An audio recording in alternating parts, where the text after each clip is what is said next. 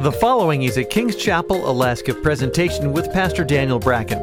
Our passion's making disciples of Jesus Christ who fulfill God's call and help us be the personal, powerful, permeating church God's called us to be. For more information, visit kcalaska.com or find us on Facebook. Here's Pastor Daniel.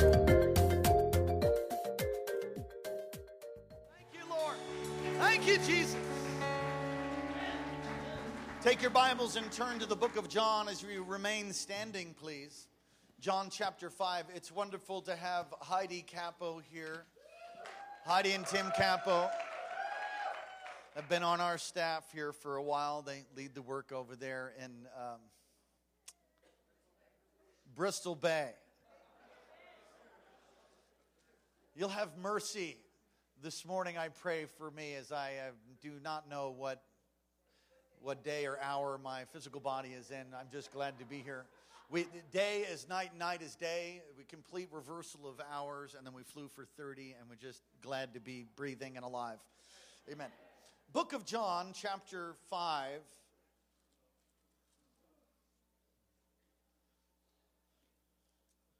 Let's read from verse 1.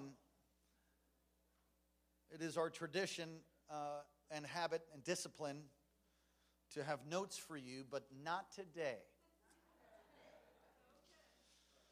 John chapter 5 and verse 1. After this, there's a feast of the Jews. Jesus went up to Jerusalem.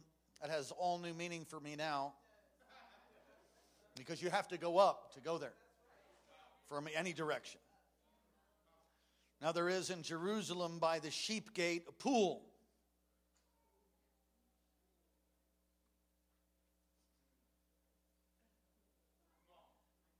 I'm trying.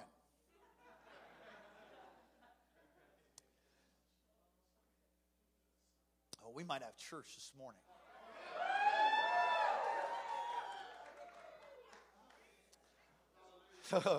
okay. Verse 2, verse 2. Here we go. Now there is in Jerusalem by the sheep gate a pool, which is called in Hebrew Bethsaida or Bethesda is another words to say that. It's pronounced a number of different ways. Having five porches. In these lay a great multitude of sick people, blind, lame, paralyzed, waiting for the moving of the water.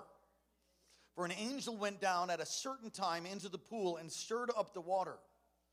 Then whoever stepped in first, after the stirring of the water, was made well of whatever disease he had. Now, a certain man was there who had an infirmity 38 years. Verse 6. And when Jesus saw him lying there and knew that he had already been in that condition a long time, he said to him, Do you want to be made well? I want you to say that. Do you want to be made well? The sick man answered him, Sir, I have no man to put me into the pool when the water is stirred up. But while I'm coming, another steps down before me. And Jesus said to him, Rise, take up your bed, and walk. Everybody say that. Rise, take up your bed, and walk. And immediately the man was made well. He took up his bed and he walked. And that day was the Sabbath. Uh oh. And the Jews, therefore, comes the Sabbath police. And the Jews, therefore, said to him, who was cured, It's the Sabbath. It's not lawful for, for you to carry your bed. And he answered them, He who made me well said to me, Take up your bed and walk. And they asked him, Who is the man who said to you, Take up your bed and walk? But the one who was healed did not know who it was, for Jesus had withdrawn a multitude being in that place. Verse 14. Afterward, Jesus found him in the temple and said to them, said to him, See, you've been made well, sin no more, lest a worse thing come upon you. And the man departed and told the Jews that it was Jesus who made him well. Holy Spirit, we pray, come and give us living understanding the word, God, today as it was preached, Lord, would burn faith in our hearts. Lord, your word goes forth, it doesn't return void. I pray, God, even in the weakness of my lack of sleep, that you would come and overtake me, enable me to preach, to declare, to proclaim. The gifts of the Spirit would operate today. Lord, that you would have your will and have your way this morning in all of our lives for the glory of God. And when we leave this place, we'll know that you've spoken to us. Come and do what you love to do. Release all that's in your heart. Let the kingdom of God come even now. In Jesus' name, amen. And amen. You may be seated. We are in a unique time as a church and as an extension. And for those of you that may not be aware of the vision of KC, we are one church in many locations, about 124 right now. Uh, and some news about our extension in Florida. This is the first news that's made to the congregation, but we are closing our extension in Florida. We've had some challenges and seen uh, not just child, this challenge, is always in planting a church, but we felt that the Lord would have us pull back at this season, and so we are doing that. Uh, and uh, Minister Trent and his uh, lovely wife and uh, Peyton are going to be moving back to Alaska to assist us here, uh, as well as in the church plant that we'll be doing in the Eagle River.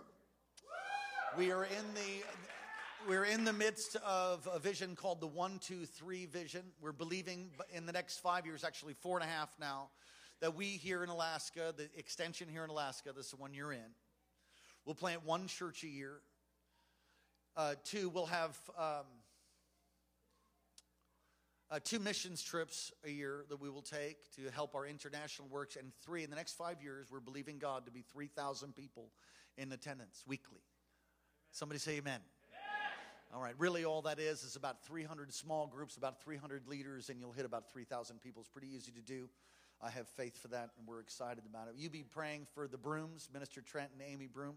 They're returning back here, and so we're excited about just doing the will of the Lord. We we put our hand to it, did the very best we could, and uh, we've just seen that the Lord has shut the door. So we've sowed seeds. We'll believe God to bring forth the harvest, maybe at another time, but for right now, we're going to uh, we're going to reel them back and strike out at Eagle River as the Lord the Lord opens up the doors for that. This is a fascinating passage of scripture. Fascinating indeed. It's interesting to me that in Jerusalem there are uh, basically no springs within the walls of no pools within the walls of Jerusalem. The only way that there is a pool actually there is by being brought in by aqueducts. In fact, uh, we had the opportunity of walking through um, the aqueduct there. It's next to Hezekiah's uh, aqueduct. I'm trying to remember the name of it. If you were if you were claustrophobic, you would not go want to go on that part of the tour. Very, very enclosed, but tremendous uh, engineering of how they would bring water in from outside the city into into the city and into these pools. And there's a number of pools. In fact, we stood at the place of Siloam, uh, which means sent. And uh, that was supposed to be in another part of the city, but they made a, a recent archaeological find. And we found ourselves actually standing there at the pool of Siloam. You know that pool. That's the pool where the blind man came to Jesus. And Jesus picked up mud and he spit it in it and he rubbed it in his eyes and he told him to wash in the pool of Siloam. And he went and he, and he, and he did that. And he was healed. He got healed. You know, you're made of mud. You're all, you're all made of dirt. You all know that. So it's fascinating that the King of Kings would pick up dirt, the very thing that we're made of, and give the man a new set of eyeballs. It's a, crea- it's a creative miracle. You know, we, I heard this testimony. We had a lady that came about seven weeks ago now. It's her first time in church she got healed. She was blind and she got her eyesight back. Got about 50% of her eyesight back. And then in the next couple weeks, she got all of it back. And um, she's elderly lady, loves the Lord, has been coming, never misses a service.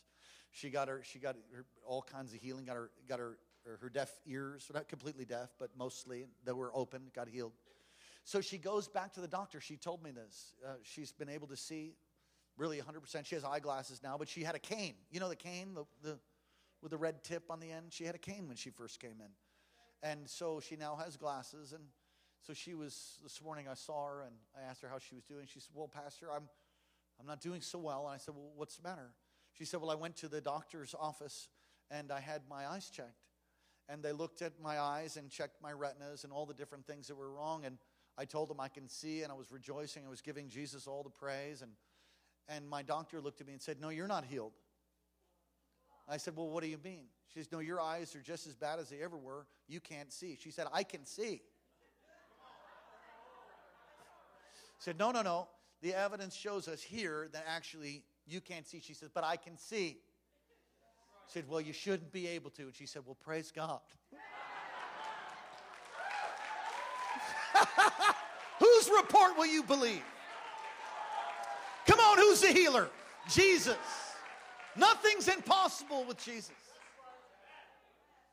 But an interesting thing happened. She began to lose her eyesight, and that's why she wasn't doing so well. And she said, What am I, am I wrong? Am I wrong, Pastor, my doctor, or this and that? I said, No disrespect to your doctor, but don't you let unbelief come in. And I shared a story about a man who had no eyes. And uh, a, a mutual friend of the ministry stuck his thumbs in eye sockets. And he got eyes back, but actually there's no pupil or anything, they're just white. But he, but he didn't have an eyeball, so he got the eyeballs just white. The only thing is, he could see. So go figure that. I mean, he can read. He learned to read and everything. He can see everything. All you do is see white. All you see is white. You know, no, you know what I'm talking about? Like a little creepy, but he can read. Whatever, you know. They just think they understand the eyeball. Come on, Jesus made them. So, so I said, Don't listen. The, whose report will you believe? I gave her that scripture. I said, I'm going to lay hands on you again. All your eyesight's going to return, and you're just going to be fine. Don't you worry about it. She says, Is that right? I said, That's right. And so she pulled her glasses off, and I put my clean hands right on her eyes. I prayed, and all her eyesight came back, and she said, Well, praise God, I knew I could see. And then she went on.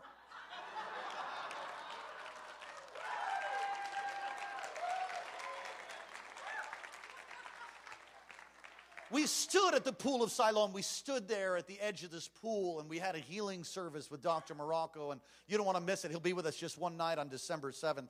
We actually tried to find a venue to have a big Christmas dinner. We cannot find one that fits us. And the last time we tried to have a, a, a last time we tried to have a, a meal, a, a potluck, a pot blessing, whatever you want to call it. We don't believe in luck. That's why we call it a pot blessing. Last time we had one, we had we couldn't fit anybody in. It was really it was upsetting. You couldn't get any food. There's no room, and so we decided instead of having just natural food and a Christmas celebration, we're to have a Holy Ghost service on a Monday night and just have a Christmas Holy Ghost time, and we'll fit as many people in here as we can. Back to this text, to this, these aqueducts from outside the city supplied the water to these pools, and uh, it's amazing and we got to walk through those and see them. And uh, got to see the what they believed to be the water shaft that joab climbed up when they took the city of zion that when they took and removed the jebusites from jerusalem. Some of you know that text. I've preached on it many times. Water shaft is actually probably a sewage system. And got to walk through some of those and we're just moved by it. Do you know that this place is like a pool. What do you mean, this place? I mean, our church. In fact, it's interesting that churches are supposed to be a place of healing, supposed to be a place where people are refreshed, supposed to be a place where people are touched. And it's from with water that comes from an aqueduct, if you will, from heaven, really. From outside the city, comes from another source. And as I meditated on this on the many hours of being on the airplane, I thought about in Scripture how God speaks of pools. And Psalm 107, verse 35, He turned the desert into pools of water and the parched ground into flowing springs.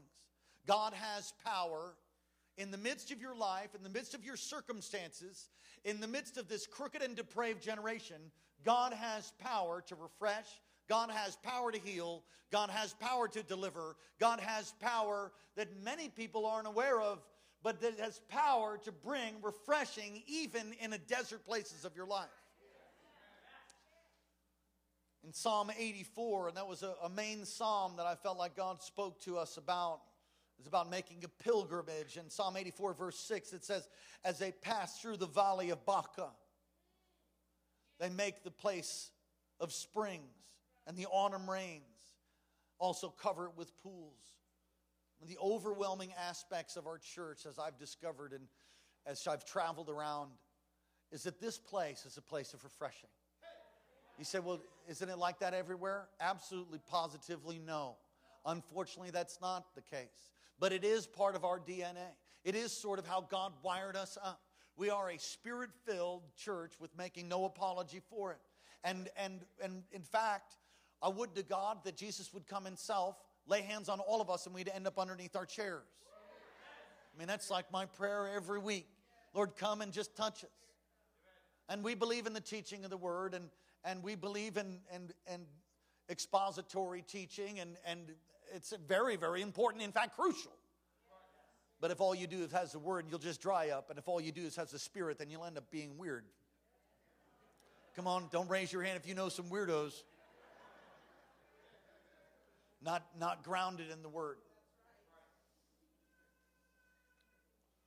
Church is really God's idea, and it really is a place where springs of refreshing should flow. It's a great privilege uh, I've discovered. Sometimes I forget it, but when I travel, I'm, I'm reminded of it. Some of you have been here so long, you really don't, you don't really remember what it's like to be in a church that's stiff and dead. And we have a lot of great churches in the valley, and I thank God for the body of Christ. I was around some of the most incredible, um, choking religion that I've ever seen in my life. I mean, it was overwhelming to be around dead, Pharisaical religion, a form of religion that had no power that I could tell, that people were in bondage. And I was overwhelmed by it, and I began to thank God for what He's done here and what He's doing. And, and I think maybe we're at ankle, ankle deep. Come on, how many of you know we can go deeper in God?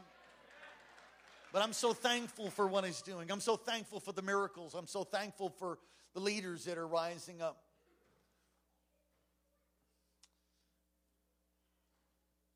This text, there's some insights uh, from it that I want to point out just very briefly. Some lessons. I think the first thing that jumps out at me, well, is the fact that we actually saw it. It's one thing to, to read about something, it's another thing to go put your hands on the stone, actually.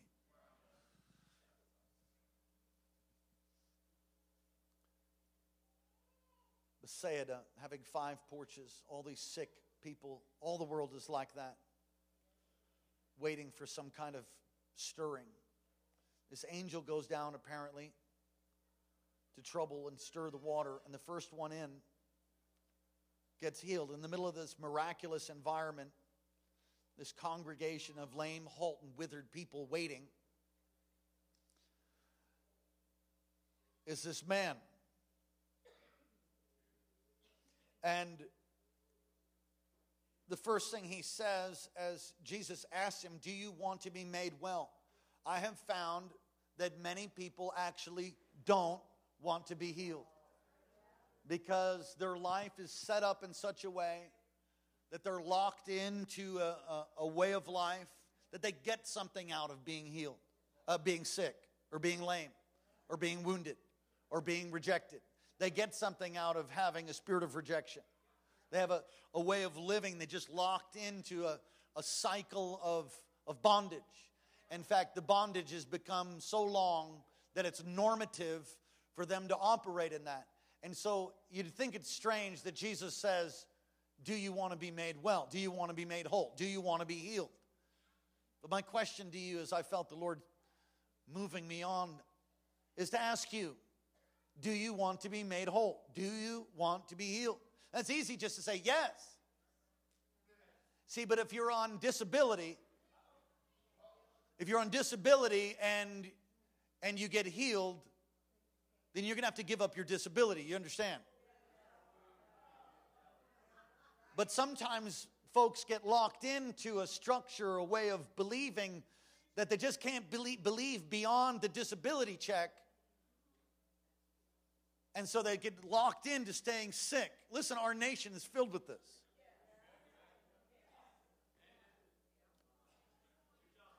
Jesus sees right where you are today.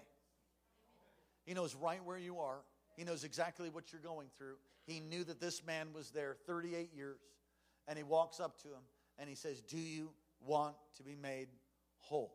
Do you want to be healed? Do you want to get well? So that's the first question I feel that the Lord's asking us Do you want to get well? And what's fascinating is what the man says. He has a paradigm problem. And I've found that as I travel, as we traveled in the Holy Land, as we were in these sites that are just steeped in religiosity, I've never seen so many candles. I mean, really beautiful in many ways, but but really sad and depressing and dead. I mean, we saw the simplicity of the gospel, the simple tomb, and then you see all this stuff that gets you know put on top of it, and all the things you have to do people that have to pray for you. And listen, you don't need a priest. That's what the Bible says. There's one mediator between God and man, and it's Jesus. And he makes you a priest over your own life and your own family. But there are some that's taken that text out of, and I, I don't want to offend uh, anybody here, but it's just not in Scripture. You, you, have, you have to live your life and have your faith based upon what the Word of God says. And they, they got the, the, the priest idea of mediators between, from that book of James. It says, If any of you sick among you, let them call upon the elders of the church. They'll anoint with oil, and the prayer of faith will save that sick person. But it's, they took it way too far. Religion. This man says, I have no man. Yeah, I want to get well, but I have no man. And it's the saddest thing. First of all, here's Jesus, here's the man standing there talking to him. And he says, I have no man. And I have a feeling that he's looking up at Jesus the carpenter. And, and scripture tells us that he, has, that, he, that he was not real attractive, that we should be drawn to him, that he was just a simple man. That's the, the way they, they said. And then, of course, after his visage was marred beyond anything we can compare. And so I think he's looking at him, and you know, being a carpenter, he, you know, he probably was could pick the guy up pretty easy. And I think while he's sitting there, he's looking at this man. I think he's thinking maybe, maybe he's going to pick me up and move me in. I have no man. He immediately begins to blame. He begins to blame why others, why he doesn't have a miracle. his idea of how he could be healed, even though the King of Kings is standing there, is going to heal him. He doesn't know he's going to get healed. But in his mind, the only way to get healed is to have a man bring him into the pool. Listen today at this great pool of KC, Alaska. If we didn't call you out and prophesy over you, it's all right. If you didn't have hands laid on you today, well, you can come back tonight, or maybe we'll do that later in the service. I'm not sure, actually. Generally, we do that. And lots of miracles take place. But the truth is that Jesus can heal you while you're reading your Bible in your quiet time at home. Jesus can heal you while you're driving in your car. While you're driving in your car listening to Christian radio station, He can heal you. He can heal you at morning prayer. He can heal you in the noontime. He can heal you at lunch. He can heal you at dinner. He can heal you while you're sleeping. Listen, I, I, I, went and got I went and got prayer from. Uh, we, we've got some healing rooms that we're going to be beginning. I was designing all those rooms while I was in Jerusalem. I really got a kick out of that. And so we're going to be starting these healing rooms, and shortly we'll do it before we get into our building, building no doubt. But I, I visited on Thursday nights. You guys meet, right? And they're going through training for that. So I stopped in Thursday. They all prayed for me for my elbow. Got a little bit of a problem with my elbows, and I went to sleep that night and I felt some relief, but I, I went to sleep that night and I woke up in, the, in excruciating pain. I mean, like almost tears. And what I found myself doing was I had, for those of you know anatomy, I had put my fingers with a lot of pressure on my brachialis and I was extending my elbow back and forth. I was hurting myself in my sleep. And so I woke up, I'm like, ah! And I look, I'm like, dude, what are you doing? But I, I realized that I was actually, I was getting some healing. So I just stayed there and I continued to do that until I felt to stop. I woke up in the morning significantly healed, about three quarters healed. Listen, Praise God for the laying on of hands. We believe in it, we do it, we practice it. Wonderful. Praise God. But you know that Jesus can heal you anytime, anywhere, any place. He could have some um, he could have a man or a woman lay hands on you. Come on, I or a child. Of course, there's no junior Holy Spirit. I got healed by a bird singing to me. No, I'm serious. I've told the story. I was 25 years old, riding a bike for a living. It's not exactly my picture of success back then. How do you know what success is? It's doing what God wants you to do. Amen. When He wants you to do it, it's having what God says you can have, being what God says you can be. That's what real success is. Success is in the end hearing, well done, good and faithful servant. That's what success is. But here I am, 25 years old, riding a bike, and I'm thinking, I was living in my mother's house.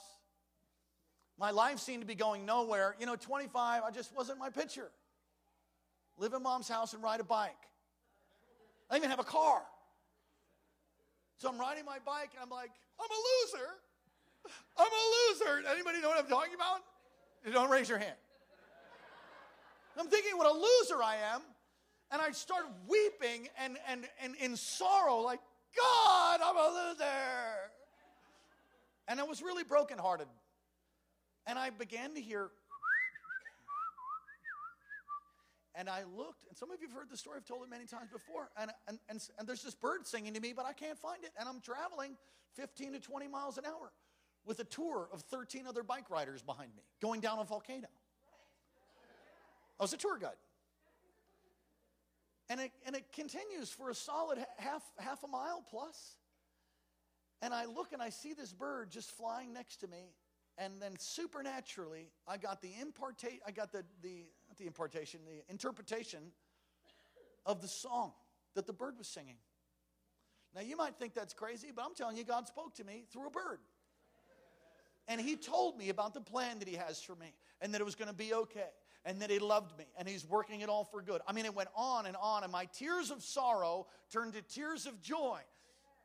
Come on, God can talk to you. You don't need a man except, except the man Christ Jesus. And listen, I've found there's two kinds of problems. Uh, the kind of problem when a man can't help you, then God's trying to get you connected deeper to Him. I mean, He's always trying to do that. But then there's times when you when you pray, it's like you hear crickets. There's times when you pray or you're believing God and it's just like the Lord's just sort of quiet. I've found at those times He's also trying to draw us closer in deeper relationship and accountability.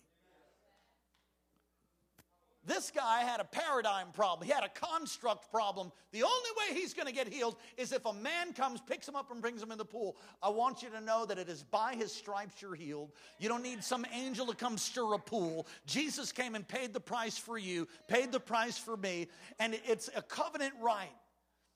It's the children's bread. Healing is for the children's bread. It, it's children's bread. It's for you, it's for me. So if you had a picture that you're going to have hands laid on you this morning and it didn't happen, he could heal you right now. Or while you're eating lasagna later on, or drinking an espresso, or while you're sleeping. Come on, don't limit God. It's the first thing I see here in this text. The second thing I see is he had a faith problem. Jesus, I believe, is trying to lift his faith and trying to get him to another place, but he, he just couldn't imagine. He couldn't, couldn't imagine it. He was stuck. No matter where you are in your life, I'm telling you, God is bigger and greater still. He can help you. There's no problem, no trial. There's nothing that you're going through that God is not acquainted with, and He can bring you through. No temptation sees you except that which is common to man. The other thing I see here is he had a comfort problem. He liked his bed and his mat. He liked his mat. And I've found that in my own life, the Lord's trying to bring me to miracles, and many times I just want to hold on to my mat. What does that mean? Well, it could be your welfare check, it could be something like that. That could be a mat. It could be literally staying in bed when God is calling you to go to morning prayer. I've, I've, I've had guests come and, and services happen where people were believing God to have something happen and, and a particular type of miracle. That miracle is released in that service, but that was the day that they decided not to come to church. That was the day they thought, no, nah, I'm just going to sleep in. I'll go Sunday night. And I, I, I don't think you have to come to every service, but you have to learn to be faithful. And, and if you're not faithful, then it's just, it's not good for you. And you miss opportunities. This man, he uh, was so dysfunctional for so long, I think he, was attached to his mat. I think the Lord's telling us today to, um, to let go of your mat. Get rid of your binky. You know what a binky is? I think Pastor Karen's mom, Grammy, she calls them suckies. Yeah, get rid of it. It's a substitute. Doesn't feed you, doesn't heal you, doesn't nourish you. Well, this is going over well.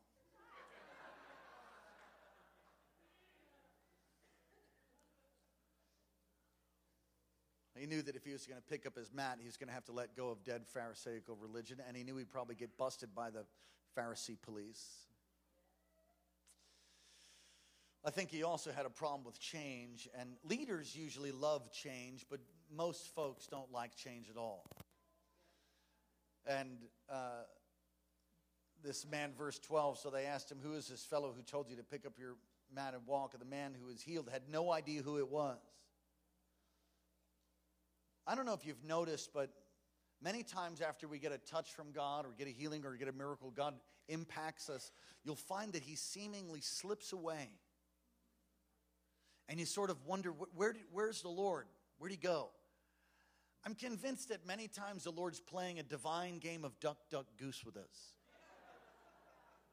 that, he, that He woos you to come closer.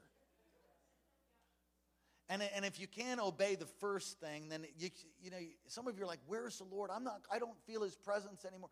Listen, go back to the place where you maybe disobeyed. Go back to the place where he, get back to the place where he told you to do something and maybe you didn't do it or you resisted or you hesitated. And, you know, I'm thankful for God's mercy and God's grace, aren't you? Aren't you, aren't you thankful? But Jesus slipped away and he didn't even know who healed him. Later, verse 14, Jesus finds him in the temple and says, See, you're well. Stop sinning. Now, here's the thing. First of all, he couldn't have gone into the temple before he got healed. You know why? Because he was unclean. Levitical law stated that they couldn't enter, you could not go into the temple if you were marred or you were damaged or you were unclean. And he had a, he had a physical problem where he, he was lame for 38 years. So Jesus heals him, and the first thing he does, which I think is awesome, is go into the temple. Now, we just had a tour, did this virtual 3D tour of the temple. I'm going to tell you, no matter what temple you went into, at what period, it was impressive. And so this guy is in the temple for the first time in his life. He's walking in the temple. And it had to be absolutely mind blowing for him. And so Jesus comes and says, Go and sin no more. Let me ask you, how much sin can you do in the temple? No, really, tra- track with me for a second. How much sin can you actually do in the temple? I mean, do you think he's all fornicating in the temple? I don't think so. I don't think you could do that in the temple. I think the temple police definitely bust you for that. How much sin do you think he's actually doing? He's healed, he's whole, he's walking around the temple, probably leaping and jumping and praising God, just absolutely excited and thrilled about what the Lord's done, but he didn't even know his name. You know what that says to me? See, many people get touched by God, they get they get their lives changed, but they never take another step. They never take another step of discipleship. They never go deeper in the word. They never go deeper in their relationship. They don't learn to develop a prayer life. They don't learn to really know Him. See, it's one thing to get touched by God, to get healed by God, even to be saved. Praise God. It's the greatest miracle, I believe, of all. But the Lord didn't save you to just leave you there so you could just walk around and thank Him every so often that you're saved. He saves you for the purpose of then being an instrument of, of righteousness, of being a trophy of His grace, so that when you show up, that you have this relationship with Him and you walk with Him and you talk with Him, and that, that maybe even like Peter, your shadow can impact somebody. But this guy didn't even know his name. So he gets healed. He's like? He didn't even know, he didn't even know his name. I don't know his name. So Jesus comes and says, Hey, go and sin no more. Or worse thing will come on you. Now, the Lord's speaking to me about, about, about tragedy and how to handle that. I'm going to preach to you tonight. You bring your kids, you pack this place out. It's family night, Sunday night. Don't miss tonight. We'll talk about Paris and some of the, some of the things that are taking place and our view as Christians and what we should do, how we should we respond to tragedy. I'm going to just tell you there's more to come. You pray against it, we believe that, but it's the birth pains. And there, there's more to come, and, and maybe even in our own country. Come on, 9 11. Remember 9 11? Churches were filled. A month later, they were emptied. We need a revival. So just want to talk a little bit about that tonight.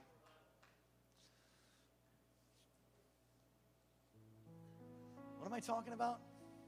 Something about a pool or something? Wow, that's like the biggest brain skip I can remember. I'll be right back.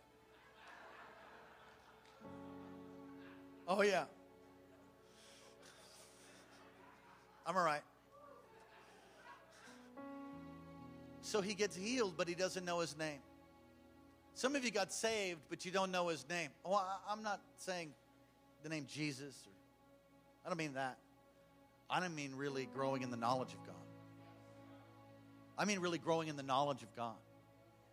See, if you never get really rooted and grounded and really understand who He is and what really happened to you and why He had to die on a cross, the blood of Jesus, without the shedding of blood, there is no remission of sin. And and how the gospel is really preached back in the book of Genesis at the fall of mankind. And all the types and shadows, and how God wove this, what I would call a scarlet thread throughout all of history, throughout all the Old Testament. You see him in every single book. You see him in Genesis, you see him in Exodus, you see him in Leviticus, Numbers, and Deuteronomy. You see him through Joshua, you see him all through the Old Testament types and shadows. He's everywhere in theophanies and how he manifested himself. Some of you don't even really believe that this really is the Word of God. You see, because if this isn't the Word of God, if you're not settled that this is the ultimate authority in your life, then you can just do whatever you want to because it's all good and God loves you. But that's not true. Say, why is this God's Word? Why is this God's Word and something else not? Can you answer the question? You see, if you can't, you, you're, you're, you need to answer those questions for yourself. Many, many people uh, especially the, the younger generation of the high schoolers, they're graduating and they're going to universities and they're, lose, they're throwing away their faith. And the reason they are is because they have atheists that are pounding down their throat, disproving Scripture, but they actually don't have enough knowledge. They don't know His name. They don't have enough knowledge of the Lord and the Word to be able to combat these foolish arguments that can be easily destroyed if you've studied, if, you, if you've grown in the knowledge of God. How much sin could this guy be doing in the temple? You know what, you know what I believe is the sin was? He didn't know his name. He didn't know who did it, and he wasn't telling anybody. How are you going to tell him? What's this guy I got healed? I don't know. How are you going to tell somebody about Jesus if you don't know him?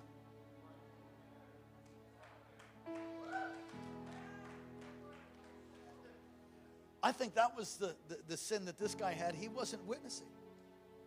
He wasn't sharing his faith. Well, stop sinning or something worse will happen to you. It's interesting also that sin is connected in many places in Scripture. You'll see sin connected with sickness. You'll see that sin is connected to disease. Not all the time. So if somebody has a disease, then, then they're sinning. Well, that's the disciples made mention of that. And he said, Who, who, why was this man blind? It's his sin of his was it his sin or the sin of his parents? See, because the sin of the fathers is passed down to the third and fourth generation. But the blessings go down to thousand generations. Come on. But it's still true. It's just not for you and it's not for me to point the finger and say, hey, because that person has cancer or something, then they've got a sin problem. You don't know that. Don't, don't do that. That's, that's religious abuse. However, if you end up with some disease or whatever, it's good to take a deep look to see if there's something going on in your life, maybe generationally or some long-term bitterness. In fact, there's a, there's a, there's studies have done of roots of diseases. And I'll tell you what's amazing. What's amazing, it's a book. Uh, there's one called A More Excellent Way, I think it's called. Is that what it's called? I've forgotten the name of the author. If you're interested in that, I'll, Henry Wright. Thank you very much. Henry Wright wrote a book called A More Excellent Way, and it's a, it's like an encyclopedia. It's a big, thick book, and they've studied and shown roots of diseases. So for arthritis, there's a root for that. And and when you look at it, what's fascinating I've found is that people who are believing to get healed in that particular area, rejection, so on and so forth, physical ailments, but also emotional ones. Most of them look and go, oh my gosh, that's totally what I've struggled with. And so then, then what you can do is you can pray into that. It's just, come on. Anybody getting anything out of this message?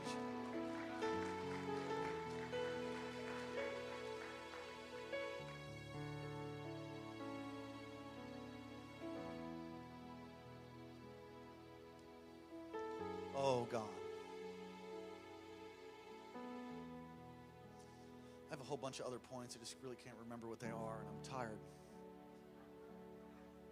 My brain's just sort of.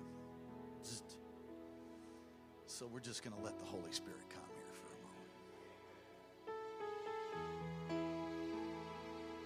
moment. Holy Ghost. Holy Spirit.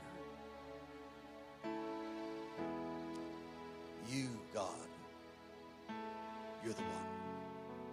You're the man. You're our deliverer. You're our strong tower. You're a sun and shield. You're the author and the perfecter and the finisher of our faith. Lord, forgive us where at times we've looked for a man or had a paradigm that kept you out. Lord, we open our hearts to whatever you want to do. You're not in a box, Lord. You can heal us while we're sleeping or heal us while we're in church. You can heal us or give us miracles or release your power, Lord, through one of your servants or just speaking to us in our quiet time. I pray, Holy Spirit, that you'd come upon each and every one of us. That, Lord, you would give us a fresh understanding that we are your people and that you, Lord, are not only our healer, but you're our provider. I pray for every dry place to be watered today, that the refreshing power of the Holy Spirit would come. Depression would go. The number of people struggling with depression. If you'll just believe right now, depression will leave you. In Jesus' name, depression go. Three or four people struggling with anxiety. It's just kind of like somebody just begins to choke you. You just lose your peace and fear comes on you. I command that thing today in the name of Jesus to go. Be healed. Numerous people start struggling with addiction, any kind of addiction cigarettes, alcohol, drugs, perhaps, relationship addiction. You're addicted to being in relationship. You're afraid of being alone. You're never alone. He's carved you in the palm of his hand. God wants to teach you intimacy with him. God wants to heal you of that addiction. Lord, right now in Jesus' name, addiction go. Those struggling with nicotine in Jesus' name, be healed, be free from addiction, drugs, alcohol. Loose your hold right now in Jesus' name. Lord, let a blanket of your power come right now. I pray for those, there's some struggling in your marriage. Let the Lord touch you right now. Come on, take the hand of your spouse just right where you're at. Holy Spirit, come. Breathe, refresh, touch families right now.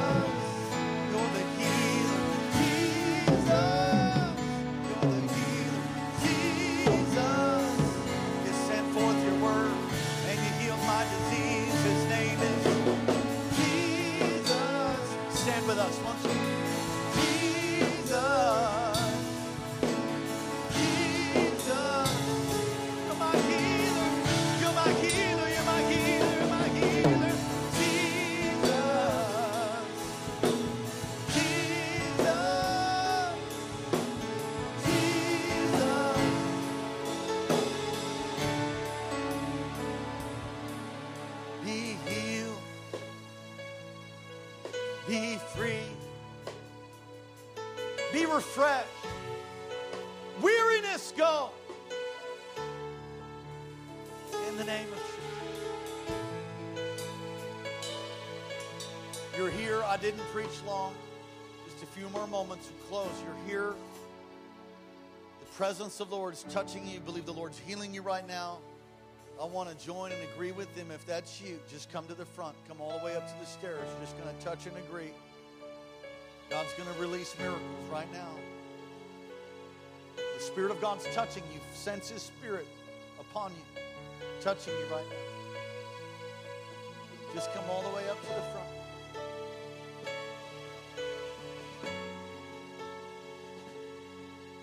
Yeah. Usher.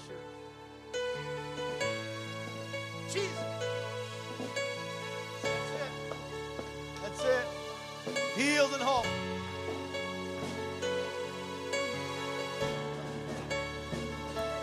Healed and whole in the name of Jesus. Come on, just let him touch you. Lord, right now.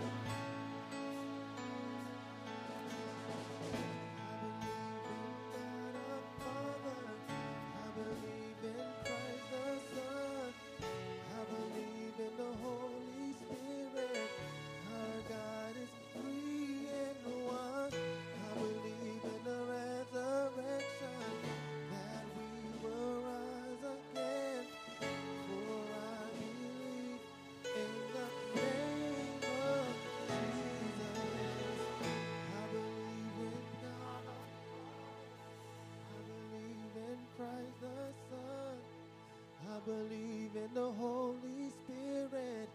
Our God is three in one. I believe in the resurrection that we will rise again. For I believe in the name of Jesus. Come on, put your hands together for God. Come on. Come on.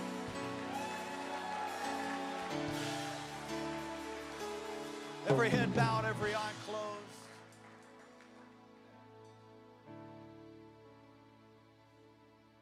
Did everybody get prayed for? Raise your hand if you didn't get prayed for and you wanted prayer. Pastor Vince, would you help us? Would you pray? We don't want to miss you. You. You're here and you're not right with God. Don't you leave this building. Don't you turn off that computer or disconnect from that podcast till you get right with God. Get right with God. There is dead Pharisaical religion that'll come after you for not doing things right, but that's not here, and that's not the God of the New Testament. He's not angry at you, God's in a good mood. And He's not moody. He loves you. He's not looking to slap you so that you could serve Him better. It's His love and His kindness that leads us to repentance. If you're here, you're not right with God, and you want to be made right with Him today for the first time, or you know you need to recommit because you drifted away.